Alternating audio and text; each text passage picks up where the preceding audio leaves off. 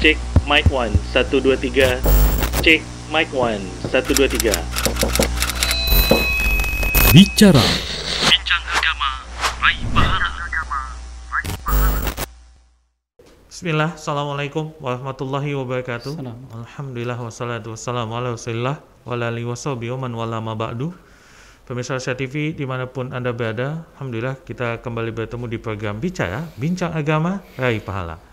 Dan seperti biasa, uh, Bicara akan membahas topik-topik uh, yang sedang hangat terjadi, baik itu di lingkungan kita, di sekitar kita, ataupun terjadi pada diri kita.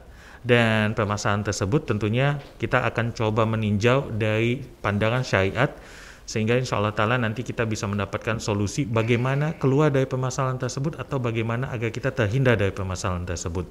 Dan tentu saja karena ini membahas tentang Uh, kacamata syari, kita akan mengundang guru kita Pak Ustadz untuk membahas masalah tersebut. Dan alhamdulillah kali ini di studio sudah hadir guru kita Ustad Muhammad Permana Fizullah Ta'ala. Assalamualaikum Ustadz. Assalamualaikum warahmatullahi wabarakatuh. Ustadz, langsung bertanya ya Ustadz.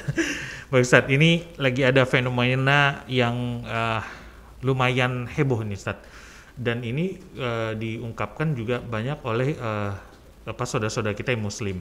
Ada fenomena namanya child free, atau menikah tapi nggak mau punya anak. Kalau yang kita lihat dari beberapa faktor, yang pertama itu faktornya adalah ekonomi satu. Kemudian faktor kedua itu adalah uh, alasan mereka gimana gimana kita mau memberikan uh, kesusahan atau pengalaman yang menyakitkan kepada istri kita yang harus mengandung sembilan bulan, dengan nanti dia sakit melahirkan, harus berdarah, bahkan bisa risiko nyawa. Tapi katanya kita cinta, masa kita harus memberikan beban sebegitu besar?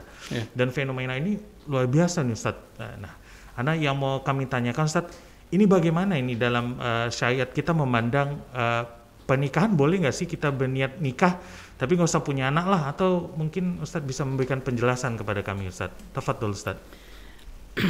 Bismillah, alhamdulillah, wassalatu wassalamu ala rasulillah wa alihi wa ashabihi wa man tabi'ahum bi ihsanin ila yaumiddin wa ba'du. Menikah tapi tidak ingin punya anak, ya, dengan segudang alasan yang mereka sebutkan, sebagaimana tadi yang sudah disampaikan oleh Bang Jiang. Ada mungkin alasannya tidak siap menjadi orang tua, atau tidak ingin trauma masa lalu ketika kecil dia terulang untuk anak-anaknya, atau alasan-alasan yang lain lah. Maka kita katakan alasan-alasan ini adalah alasan-alasan yang dibuat-buat, alasan yang memang keluar dari lisan orang-orang yang jauh dari agama. Dan kita tidak tahu yang model seperti ini sunnah siapa yang mereka lakukan, kebiasaan siapa yang mereka amalkan. Kalau dia menisbatkan, menyandarkan dirinya sebagai seorang muslim, tentunya tujuan dari pernikahan adalah ingin mendapatkan anak-anak yang soleh dan solehah.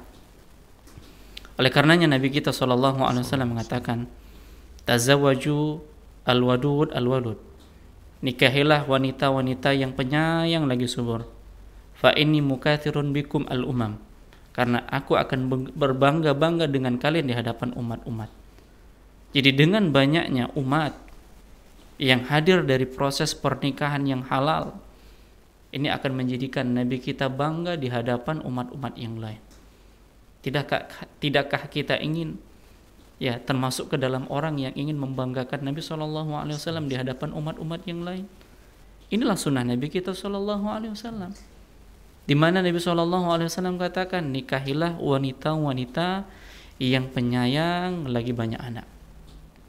Anak itu merupakan pemberian karunia dari Allah Subhanahu wa Ta'ala. Ada orang yang sudah lama menikah tapi tidak diberikan anak oleh Allah Subhanahu wa Ta'ala. Ada orang yang baru menikah, mereka langsung diberikan anak oleh Allah Subhanahu wa Ta'ala.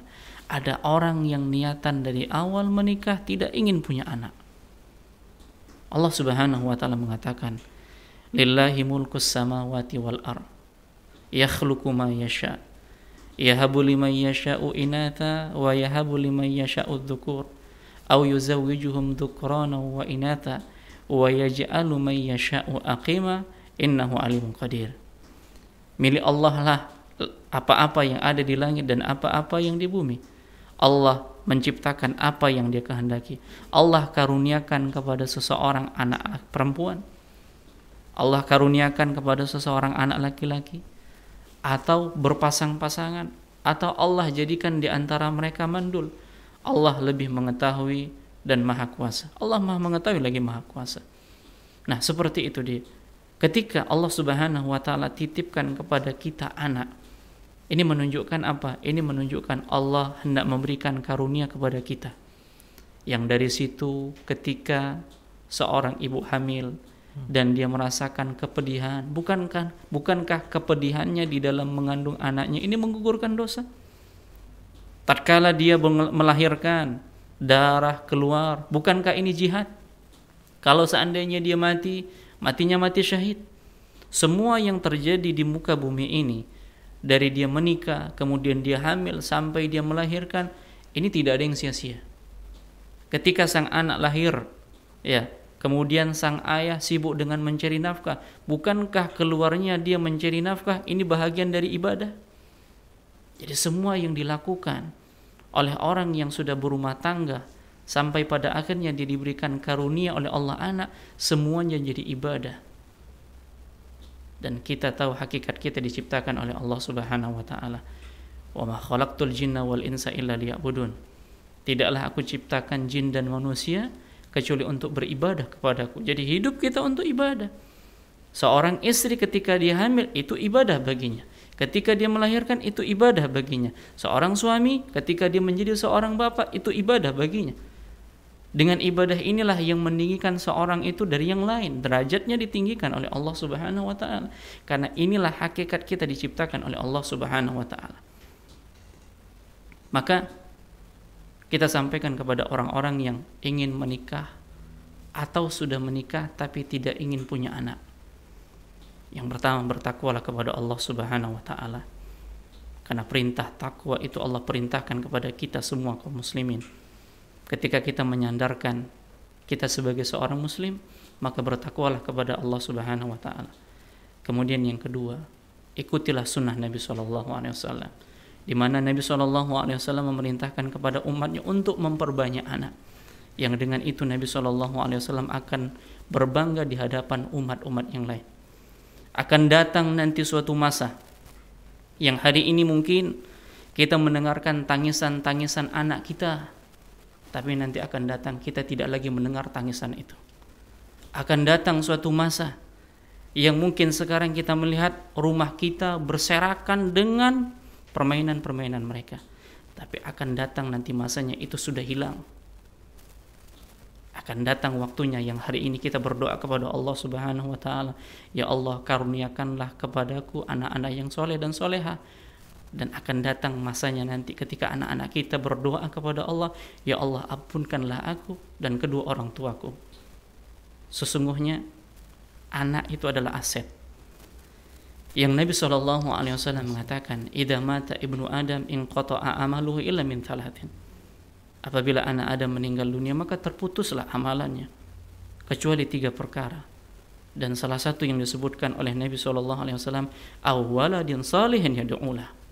Anak soleh yang mendoakannya. Anak soleh yang mendoakannya. Tidakkah ingin ketika kita berada di kubur, anak-anak kita mendoakan untuk kita? Tidakkah ingin ketika kita sudah meninggal, anak-anak kita senantiasa beramal soleh? Itu yang kita inginkan. Tidakkah ingin di dalam rumah kita terdengar mereka memanggil abi dan umi, ayah dan bunda?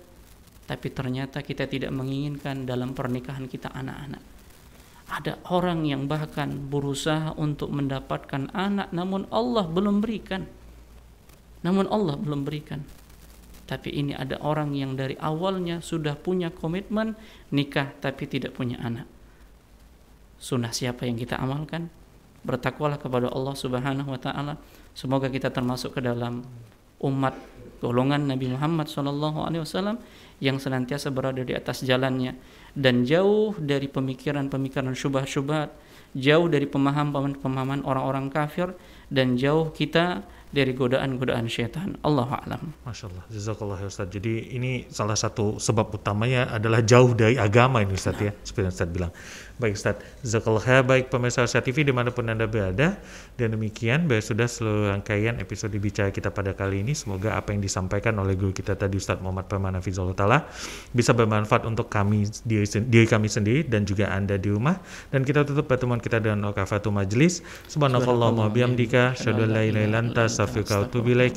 Assalamualaikum warahmatullahi wabarakatuh. Salam.